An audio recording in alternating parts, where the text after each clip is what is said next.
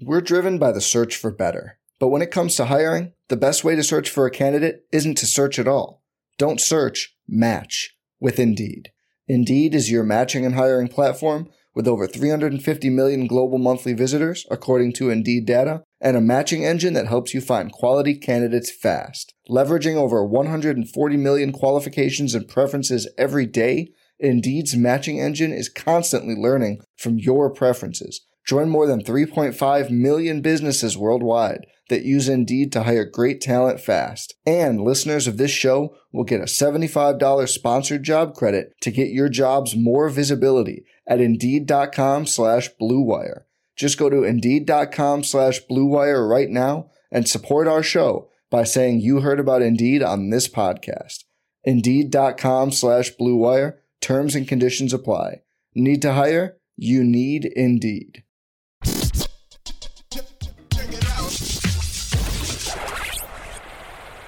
Hey, this is Mike Sparrow with Authority Zero, and you're listening to the Sun Solar Panel Podcast.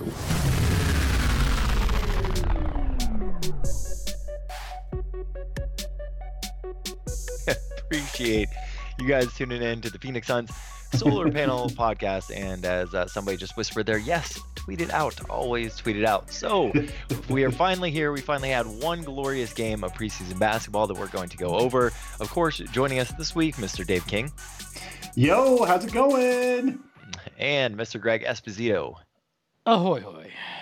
And one thing I do want to remind you, if you're watching on YouTube right now, we appreciate you, but we all do that. We do this for an actual podcast. So if you haven't had a minute or a chance to check out our podcast, wherever you do listen to podcasts, search for the Sun Solar Panel, and we are up there. And the uh, benefit of for you. that is you don't have to see Dave and my face during during That's the right. show. That is a big benefit. They all missed him, but you don't want to see Dave and, and Greg's faces. Exactly. No. So Suns fans are pretty happy. Uh, I'm pretty happy. I think everybody's pretty happy after watching that first preseason game. Before we get into uh, the players specifically and really some of the takeaways, I do want to read some of the box score notables, if you will. DeAndre Ayton, 18 points, 13 boards, and two blocks in 21 minutes. Had a really great first half. Devin Booker, 15 points, five assists, and uh, 21 minutes. Ricky Rubio, 11 points, five assists on 38% shooting in 20 minutes. Uh, Frank Kaminsky, 14 points, four boards, and shot two of five from three in 23 minutes. Um, notables off the bench, uh, apart from Kaminsky, obviously, Ty Jerome, 23 minutes, 12 points, four assists. Uh, Jevon Carter, nine points and three steals in 22 minutes. And then, kind of, I, I thought it was worth mentioning the uh, amount of minutes some of the other bench guys got. Yeah, Cheick Diallo, 22 minutes. Tyler Johnson, 14 minutes. Elie Okobo, 13 minutes. Tariq Owens, 12. Jared Harper, five. A couple of DNPs for injury as well as just regular coaching DNPs. Yeah, I would expect in the second preseason game, we'll see uh, Norrance Odiace and Jalen Lecque get some time. And I just saw that Duane Rankin of azcentral.com in the, in the Arizona Republic tweeted that all of Bridges, Oubre, and Baynes practiced today, which uh, is a sign of good news, although they're under abundance of caution it's it's unlikely Monty will force anything in any of the preseason games to get those guys in, um, even even uh, even at the sacrifice of learning the system in in full game action. Uh, you know, one takeaway from from those stats that you uh, shared, Tim, was the fact that uh, one thing remained consistent from last year, and not a lot did. Uh, the fact that late in the game in that fourth quarter, they did not go to DeAndre Ayton uh, offensively, even though he had a big second half.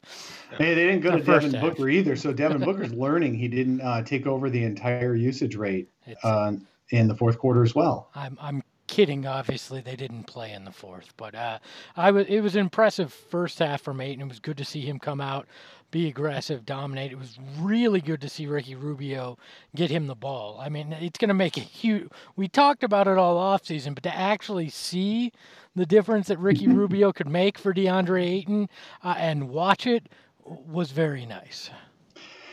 Yeah, Rubio was actually uh, he was just you know uh, you want to go you want to be able to go in the locker room and say Ricky, is this the best? You know, is this great? Is this awesome? And yet you have to remember that he was on a 51 Jazz team last year, and he's been in the league eight years, and he's been on. He just won the FIBA uh, World Cup a few weeks ago, and, and he's been on international teams for 15 years.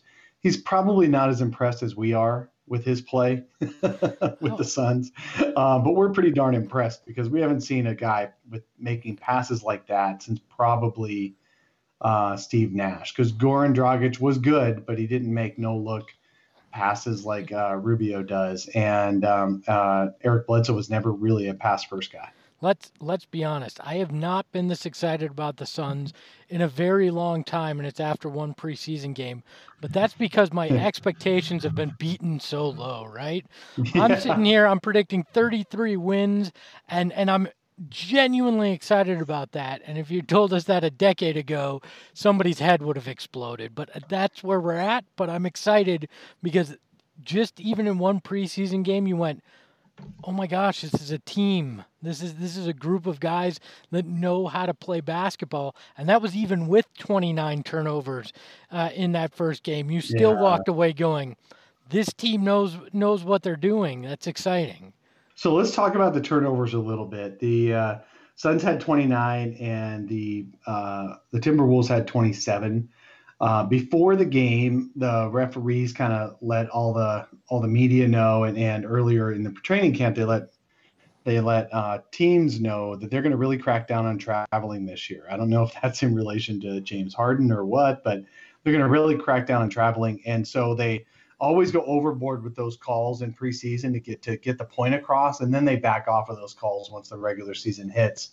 Uh, but at least it helps change the habits a little bit of the players so they're not so obvious on traveling. And there were way too many. I think about 15 of those 60, almost 60 fouls were just on the, on that kind of call. So um, it looked worse than it really was. I think somebody else looked up that there's only been three regular season. I think Jim Coughenour on Brightside in the comments section said there's only been three regular season games in uh, I don't know, last year where the teams had each team had over 27 fouls or 27 or more, uh, not fouls, but turnovers. So this if that was the Suns looked a lot better than 29 turnovers is my long story, short, well, short story long. They looked a lot better than that. It's just that the refs were messing up the the cadence of the game to to prove a point. Um, there weren't bad passes turning into turnovers. Devin Booker had a couple of bad passes. He tried to thread the needle left-handed uh, a little bit, a couple of times when he shouldn't have. Uh, whereas Ricky Rubio is so good at that.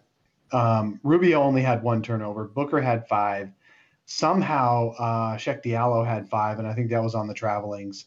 And then um, uh, rookie Ty Jerome had five, and a couple of those were on traveling calls as well. He wasn't making crazy passes. There were some passes that didn't finish, you know, get to where they were going, but Ty Jerome was really, really in control, and I wouldn't. You couldn't have told me that he had five, and I, I and me believe you unless I looked at the stat sheet. Well, the, the that that focusing on a specific thing with. Uh, uh, with the refs isn't new. I mean, they used to come in every year yeah. when, I was with the the team, and they do a presentation on what they were focusing on for yeah. this year. They'd always come in in preseason, and there was always something like traveling or uh, you know the hand check, whatever the case may be, and they'd overemphasize it for the first you know few weeks of uh, uh of preseason, maybe into that first week of the regular season and by Christmas, the entire thing was forgotten. Nobody, yeah. they they didn't really focus on it. So this too shall pass, is what I'm saying with the with the hammering down on traveling. So I do apologize to our, our listeners to burying the lead, going off on that tangent on turnovers. Uh, all I was trying to say is that's not the story of the game. Uh, yeah. Story of the game wasn't about turnovers. It was about how good the Suns looked offensively, especially with the starters in the first half. Um, the Suns starters had 16 made field goals and 12 assists. Um, and they played mostly together. Uh, there was only maybe a minute or two overlap when Monty was taking out the starters, you know, onesie, onesie twosie. Uh, he did play the starters uh, their regular, what would be regular minutes in the first half. He did that on purpose. He gave me gave him about 15 to 17 minutes apiece in the first half, and then only gave him the first four minutes in the second half, just to just to get them out of out of halftime and, and see how they react there. It was clear the starters were tired by the end of their 15 minutes in the first half, 17 minutes in the first half because they started coming up short on on some of their shots. and opening the third quarter, even though they were ragged they, it, as well, they were ragged. And that's just going to come with conditioning. Uh, DeAndre Ayton was the only one who admitted after the game, um, out outright in DeAndre Ayton's way, um, that he was winded and he couldn't find his second wind. And I hope people don't focus on that because the entire team was winded. Everybody was winded because this the because there's a big difference. And Tim, you would know this in in practice and warm ups and stuff like that. It's a whole different speed than actually playing a real game that's being you know that, that you're competitively trying to win. That's a whole different speed, and you could be in great shape and still run, lose your breath in that situation. And that's what happened to the Suns last night. They'll get used to it. They just need a few games to do that. I, a lot of the time too, what you're trying to do is just catch that second wind. If you can catch that second wind, you're golden. Um, to get through there. I do want to take a moment to thank a listener though, and really everyone that has chosen to support the Sun Solar Panel podcast. Cheers. Uh, this this week we do want to thank Joshua Henson who did the ten dollar option. But if you don't want to do ten bucks a month, that's totally cool. We have a one dollar and a five dollar as well, and we really do appreciate that also. Joshua, we love you. If you do the $10 option, uh, by all means, I will personally send you some Sun swag. So, Joshua, do us a favor, hit us up on Twitter at Sun Solar Panel. Um, I'll get that out to you uh, likely next week. We're also going to do some mailbag questions in this episode. The first one comes from Paul from the Fanning the Flames Phoenix Suns podcast. Um, he has two questions, actually. The first one is What player disappointed you the most from last night's game? For me, that's going to be Cheick Diallo. Uh, and a fun question, though, is What is the over under? Of games played on the first quote these aren't the phoenix suns we're used to stories coming out of the national media. Well the the person i was most disappointed in was aaron Baynes that he didn't find a way to convince monty williams to let him play. Uh, that's uh, he is disappointed too. Yeah that's that's the only thing i could be potentially disappointed in uh, out of out of the first preseason game. And I, that I, I think the over under uh, is a is going to be sky high for those. I, I think we're talking double digits for that that over under, and I'm going to take the over in those stories because if this team is uh, is anywhere like they played last night, uh, they're going to surprise some people. Even even winning in the just winning in the 30s, uh, you know, the the mid to low 30s game wise, I think they're going to still surprise a lot of that national media who uh, thought that they were just total trash. So. Yeah, I think it's gonna. I'll, I'll do the answers backwards on my turn. Um, so first, as far as how many games in it'll take for national media to say the Suns are better than they expected them to be, probably two or three. Uh, I think Ricky Rubio. What I really liked about the Suns got a little bit of a punch in the mouth uh, to start the game last night on Tuesday night. Uh, they were down 13 to 12, and and uh, Karl-Anthony Towns had most of their points. Just uh, he had a couple threes and a dunk and maybe another shot that went in. Um, and the Suns were fumbling the passes a little bit. Rubio's passes, a couple of them hit DeAndre in the hands. One hit Dario in the hands, and they couldn't hold on to it. And so they were slightly down. And all it took was just uh, Monty calling a timeout when he needed to because the Suns gave up an uncontested, a fairly uncontested transition basket, which he said before the game they were not going to allow those um, this year. He was going to, and he called an appropriate timeout. I guess is what I'm saying. In in past years, we didn't see appropriate timed timeouts being called. Um, so Monty called it at the right time. He gathered the troops, and they went on like a 16 to two run. Um, and so I think I think the Suns are going to be more resilient than we than any prior iterations have expected especially when the guys are back healthy. I mean, they were missing three major rotation players last night, and they still uh, looked pretty deep. Uh, so I think I think it'll be a couple of games, and then national media will say, "Gosh, you know, maybe uh, maybe they are going to be pretty good." But pretty good to national media, they won't say that until it's like in the 35 to 40 win projection range. So, uh, but they'll say better than expected. Like a guy just um, released an article on the me- uh, through the medium today uh, who's on Twitter, it's an NBA Twitter person saying he doesn't see where the Suns are even going to get to 30 wins. He doesn't know where 11 wins are going to come from just from getting a couple of new guys. So obviously, he hasn't seen a minute of the team. Um, so, and most people haven't, uh, to their credit. So, as soon as they start seeing some basketball and the seeing Sun, seeing the Suns playing better, we'll get uh, definitely better reviews. Now, the first question being, who's the one who disappointed me the most? I got to I got to agree with a little bit. I got to agree with Greg that Cheick Diallo was um, disappointing in a way. Hey, that, that was That was- Tim. Just That was. Tim. I'm sorry, Tim. I'll give you. I'm sorry, Tim. Uh, Cheick Diallo, yes, but the one who disappointed me the most, at least for two and a half quarters, was Jevon Carter. He looked like last year's point guards for two and a half quarters. He looked like he couldn't control the ball on offense. He didn't know what he was doing. He was overplaying on defense, totally missing everything. And then all of a sudden, he locked in in the second half, and he got like three steals and and, and as Monty says after the game, he wasn't lunging for the steals. He was doing it in defensive rotation mode. So a lot of times when guys get steals, they're uh, they're playing out of position to get them. Jevon Carter wasn't doing that. He was getting those steals and, he, he was stopping a couple of good runs on Minnesota's part. A couple in transition, he stole the ball.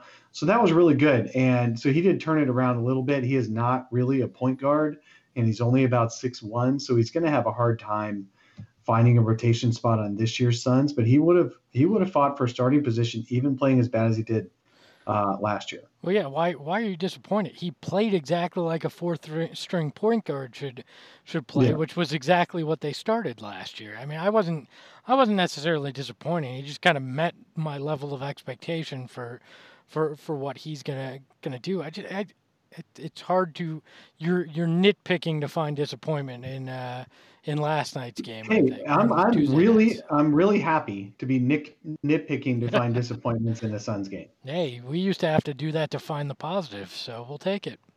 Uh, let's go ahead Tim, and do a, well, a comment. Tim, why don't you answer the questions fully? I, I did. no, I, when did you say that the national media was going to turn their? Oh, I, I was actually thinking about when about the national media started paying attention to the Kings being decent last year.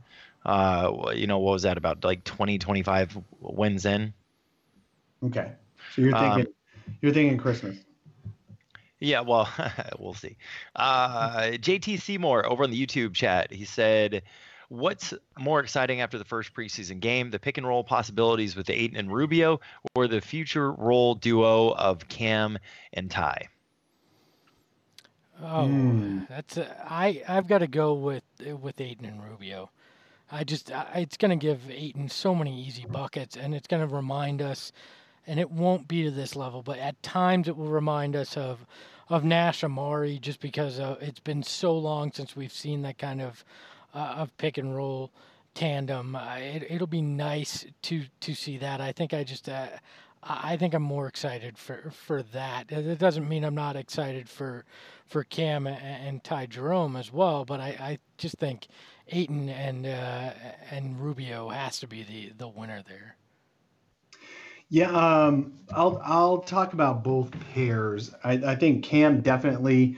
God, I loved everything he did on the court. If you just watch Cam on the court, um, doing his on defense, making the right rotations, on offense, uh, running off picks and finding open spots and executing on the offense, which is to keep moving.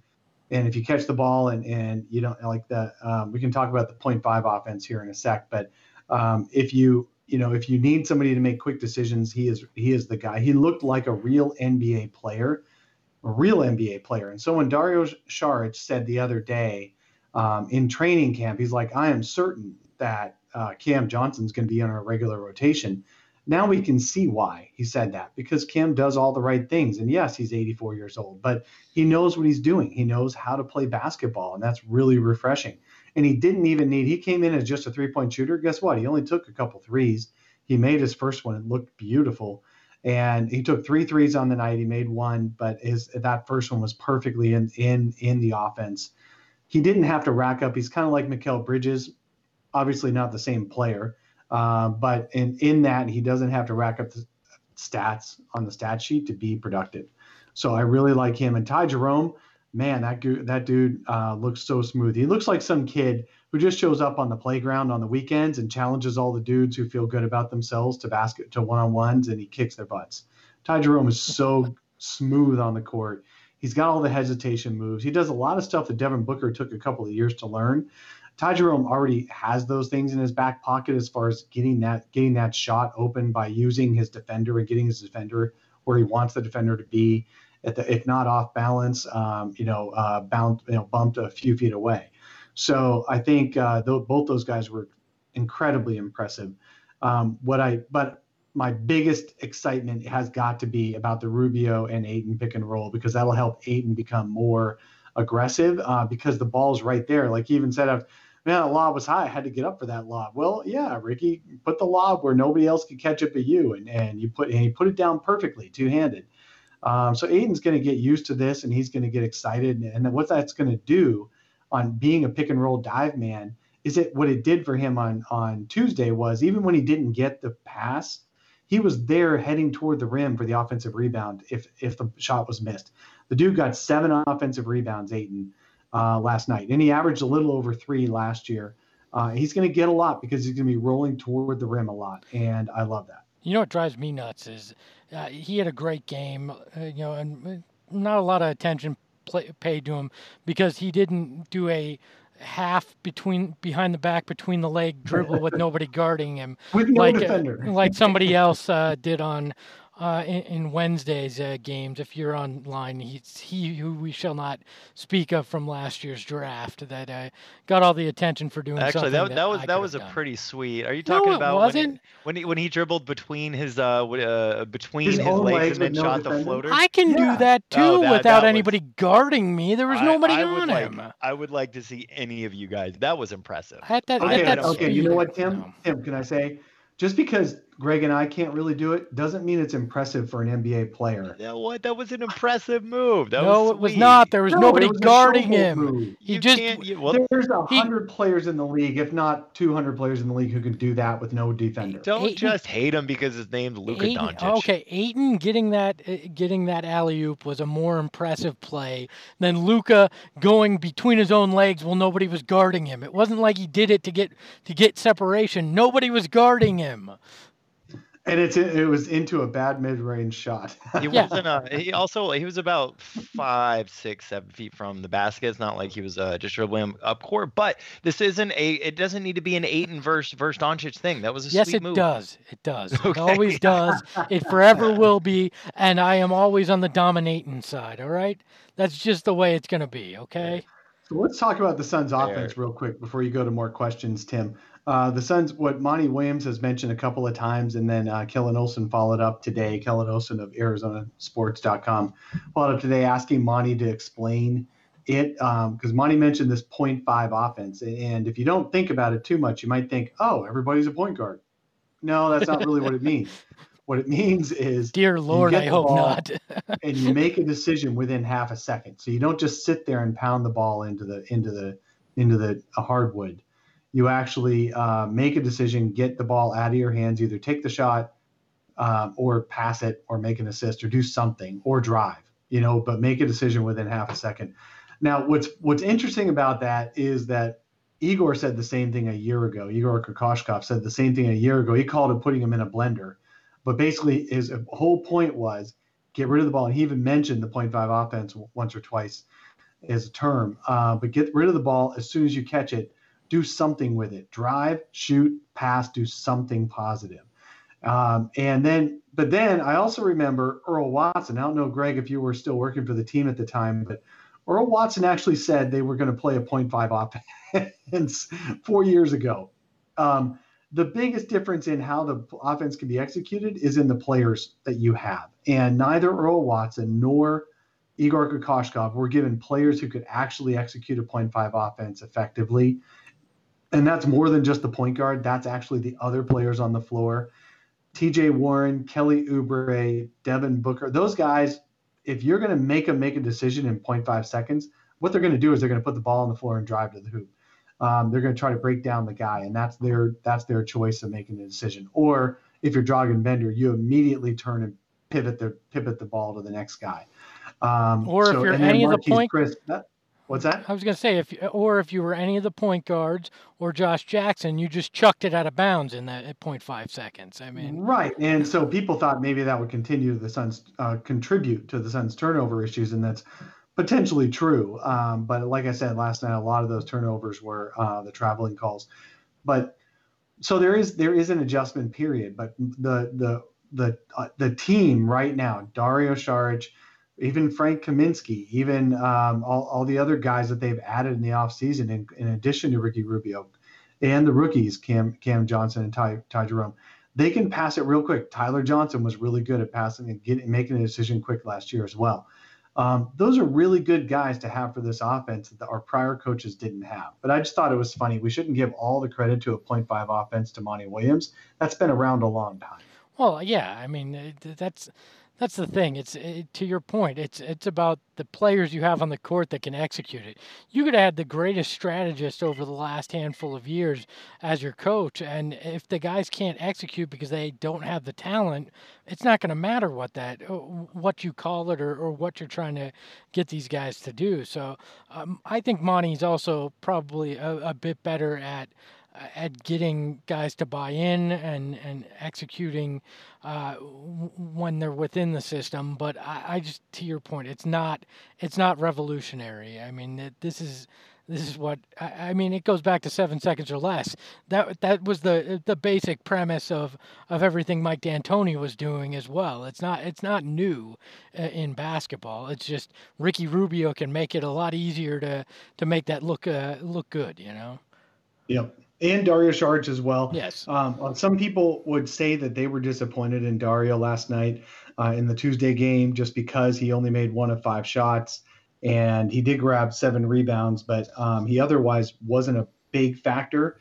Um, but he was he was a big factor because he was really aggressive all night. He got some important rebounds, and he did um, uh, pass the ball or get rid of the ball or make a decision really quick. And uh, uh, not everybody was ready for it. Uh, I do want to bring to attention one player that I didn't think we'd spend very much time on in the on the first podcast, excuse me, but I do think is worth mentioning. So we do have a comment by one of the people, one of the guys watching in the YouTube. He said Frank Kaminsky should get uh, considerations to be a starter due to his talent. My takeaway from watching Frank Kaminsky in these games, or in that game specifically, is all the different lineups that he was playing with, and it it seemed interesting. Yeah. Uh, what the Suns w- wanted to see from him specifically. Yeah, Frank he played some tank. He played, Frank um, the tank. Frank, Frank the, tank. you know, it's funny. I asked him. Um, I asked him a, a, weird question. I hadn't asked anybody in this way before on media day. I said, "What do you prefer? Do you prefer being in a two big lineup or in a one big lineup?" And you know, just asking him, does he prefer to be the center in a small ball situation, or would he rather be there next to a bigger guy? He's like, wow, I never even thought about it that way before. So now I'm going to have to ask him a follow up because that's what Monty did on Tuesday was put him in a. Um, he he was the the only big out there. Sometimes he was one of two bigs. He was even one of three bigs at some points. He, he played uh, with the starters. He played with the uh, played uh, different bench roles. Yeah, exactly. It was deep bench too. So yeah, yeah. all the three la- levels of bench he was in with, and so that was interesting. And well, my takeaway on Frank is he's better than Dragan Bender. I I have moved into Kaminsky Cove. I have my I have my drink with the pineapple slice and the the umbrella. I am I am ready for for Frank and no tank, my my friends. I am uh, I'm looking forward to this. And the moment I fully bought in was he had this move down low where he he kind of faked the guy spun and did a little flick shot and, and made it. Uh-huh. And I was uh-huh. like, I'm fully in on Frank Kaminsky. I, it's one preseason game. Uh, I, am watching on on a choppy stream on my cell phone, but I am 100% in on Kaminsky yeah. Cove. I'm buying real estate. I'm, I called my broker. I said, "What can I get for my my piece of Bender Island that's now uh, in Lake Michigan, uh, and and can I get uh, right there in Kaminsky Cove?" And, and I'm ready for it. Uh, Beachfront property. Peter over on the YouTube chat, he says that camps and preseason generally begin positively, but there seemed to be a legit synergy and camaraderie during last night's games. As the newest Suns fans, did this feel different to you guys from prior years? Yeah. Ah, you know, the whole vibe feels different for me. The whole vibe feels a lot more adult. And I don't mean old guys, uh, get off my lawn kind of that that attitude. I mean just – the guys are more mature. They just are. And even though they're still the youngest team in the league, let's not forget this. They didn't suddenly get old this summer. They still average just under 24 years old. Wait, are, are they the youngest team in the league? Yeah. Well, yeah. I mean, they look got... on Basketball Reference or, or somewhere. I forget where it was, but it was ranked. The Suns are the youngest team if you divide their their ages by the, the number of players and all that. Um, they are the youngest team in the league because they don't have the old dudes like 38 year old Jamal Crawford and, and stuff like that. They have one old guy in Aaron Baynes at 32, and everyone else is 28 or younger on the team. And a lot of guys are still in their 21 to 23 year old phase. So um, they are still the youngest team in the league, but they just feel more mature. So when people ask, does it feel different this year? Well, the whole vibe feels different. That one game, yes, you're right. One preseason game doesn't tell you anything. We don't know for sure yet, but I know that the maturity level and the floor has been raised. Well, I I totally agree. It's it's very obvious that the that the maturity level has raised. The basketball IQ uh, has raised. It's the first time that you've had a known quantity at head coach uh, in forever. And if you remember this time last year, we were talking about how the Suns almost lost to a team from Australia. Right? They they almost Right. lost to a team not even in the league in game They one. had to fight off the fourth quarter comeback. They they wound uh, and this year they played uh, played a, a great first half. You saw Ayton get involved. Even Booker didn't have the greatest of nights, and it, it even I mean uh, he he had good numbers, but he had the turnovers like we talked about. wasn't huge scoring factor, and yet this felt completely different. That's what we're looking for. And now, as Dave said. This, of course, it, it's going to feel, uh, it's going to feel good after one preseason game when when you get a win, uh, but there's a different vibe here. This is not what we've been looking at the last four, five, six years. It feels different, and the last time it felt different like this was that surprise 48 win season where they where they came out. Uh, I'm not Yeah. saying they're going to get 48 wins, but I'm just saying it has more of that feel than we've had in recent years. Yeah. All right, guys. Well, hey, on that note, we are done with tonight's episode. We will be back. Uh, Suns have a couple more preseason games this week. We're uh, going to be able to watch them play um, uh, against the Kings as well as the Blazers. So we'll be able to break that down. Uh, just as a reminder, if you want to join us, we record live on YouTube every Saturday morning, 7 a.m. Arizona time. So we will be uh, back for that. Head to sunshirts.com if you want uh, to pick up a shirt. Uh, I'm, I'm going to see if we can get some Kaminsky Cove uh, uh, Yeah, that'd wear there. Uh, you know, just a, a nice grab your drink, enjoy the game, and wear your Kaminsky Cove shirt.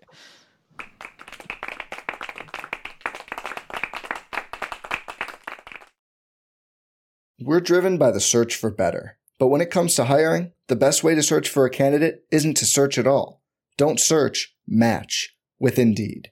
Indeed is your matching and hiring platform with over 350 million global monthly visitors, according to Indeed data, and a matching engine that helps you find quality candidates fast. Leveraging over 140 million qualifications and preferences every day, Indeed's matching engine is constantly learning from your preferences. Join more than 3.5 million businesses worldwide that use Indeed to hire great talent fast. And listeners of this show will get a $75 sponsored job credit to get your jobs more visibility at Indeed.com slash BlueWire. Just go to Indeed.com slash BlueWire right now and support our show by saying you heard about Indeed on this podcast. Indeed.com slash BlueWire. Terms and conditions apply. Need to hire? You need Indeed.